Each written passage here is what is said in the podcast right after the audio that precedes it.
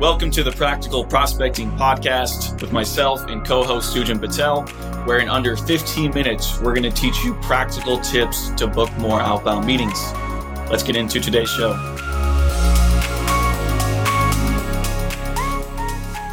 Welcome, everybody, back to the Practical Prospecting Podcast. I'm here with Sujan Patel and myself, Jed Mahrle. Today, we're going to be talking about how to pre sell features before they even launched. So, again, pre selling features before those features are launched. Sujan has some uh, good ideas on this topic. So, Sujan, I'm going to kick it to you to kind of start us off.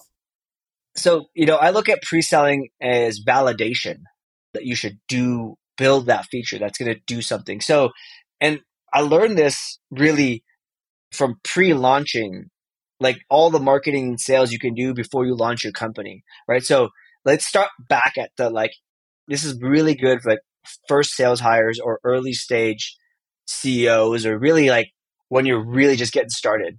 Let's say you have to pivot. You did something and you figure it out. Like I gotta go build something else. You could go sell that. You could go sell the vision.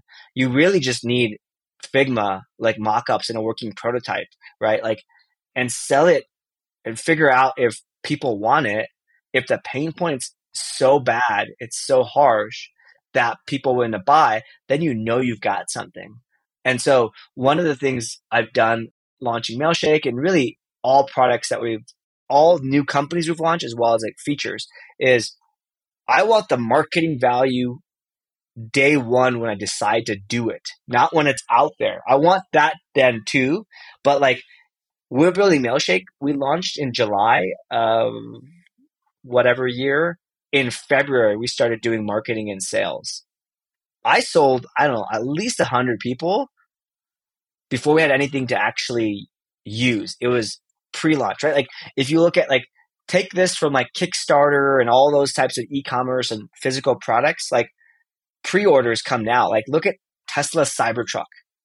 Four years ago, five, I don't know, whenever, like, it's been years. They've made tens of millions of dollars from these hundred dollar deposits. They've validated their demand, and frankly, they've changed the whole car up like two times over. So that's what I mean about like pre-launch or pre-selling. Now that can be done when you launch a company. Again, really helpful when you're like just starting out, as well as when you, if you are pivoting. But it's also something you can do when you are launching features. So it's also helpful for any stage company. So a lot of folks like their product feature announcements are like when it's done and they're boring. They're like, here's the features we launched in August. And it's like seven things they did. Well, like in sales, you're, you know, we talked about in a previous episode, aligning your whatever, what you're doing at your company with customer pain points or potential customer pain points. And you still have to do that on the product announcement emails as well, or like when you talk about stuff. So, first and foremost, instead of doing the marketing when you have the feature live, do it when you decide to do it. Saying it's coming soon. If people aren't freaking jacked up about it, or it's deaf ears, one, you've got a problem.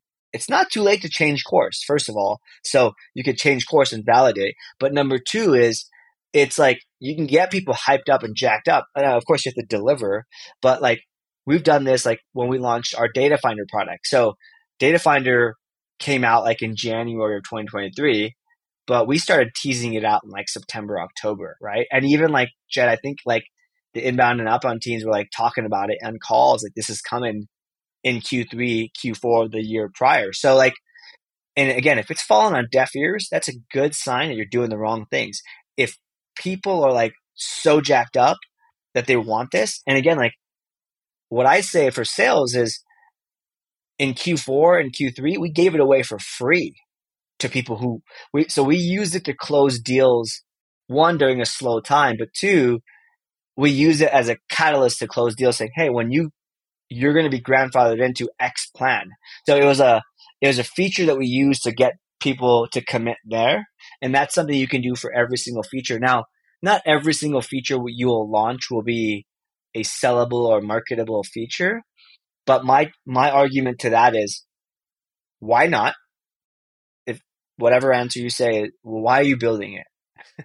if it's not going to help you sell or market, why are you building it? Okay, maybe it's a retention thing. Okay, valid point.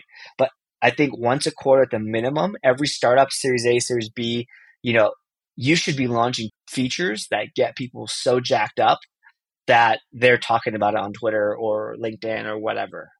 Yeah, I mean, to your data finder example, we yeah we were talking about that in customer calls for months and just giving feedback, giving that to the product team, giving that to you.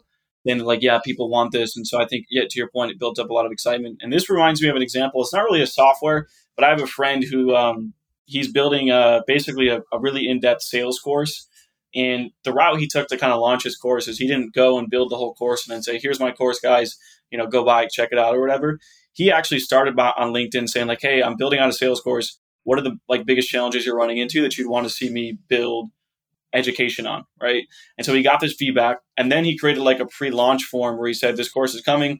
And now he's been doing for the last three months is he's like sharing snippets of the course. He's sharing his journey of him building this out building excitement and call to action for all these posts is like hey just submit your email if you want to be updated when the course comes out. And so like he's validating it as he builds and I, I, it's just it's an example that i've seen really well because i haven't experienced your side Sujan of like you know building features and like pre-launching and all that stuff. But I, I just thought it's really cool because he's building a ton of hype around it.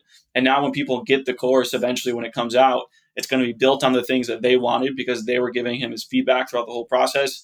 And they're going to be super excited for it because they've seen the hype of it being built essentially out loud for them online and on LinkedIn. So yeah, I just think it's a cool example of that and, and probably applicable to, to SaaS companies. Yeah, so, so it's SaaS services, courses, whatever. Like how it works is different, right? Like in sales courses, you can literally change things on the fly, right? Like, cause you might be still creating the content.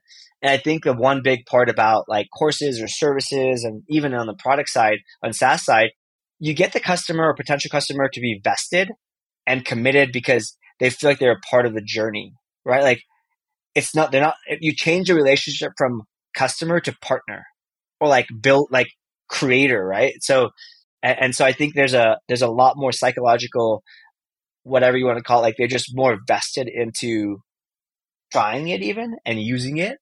And so yeah, I think there's a lot of different things you can you can do here.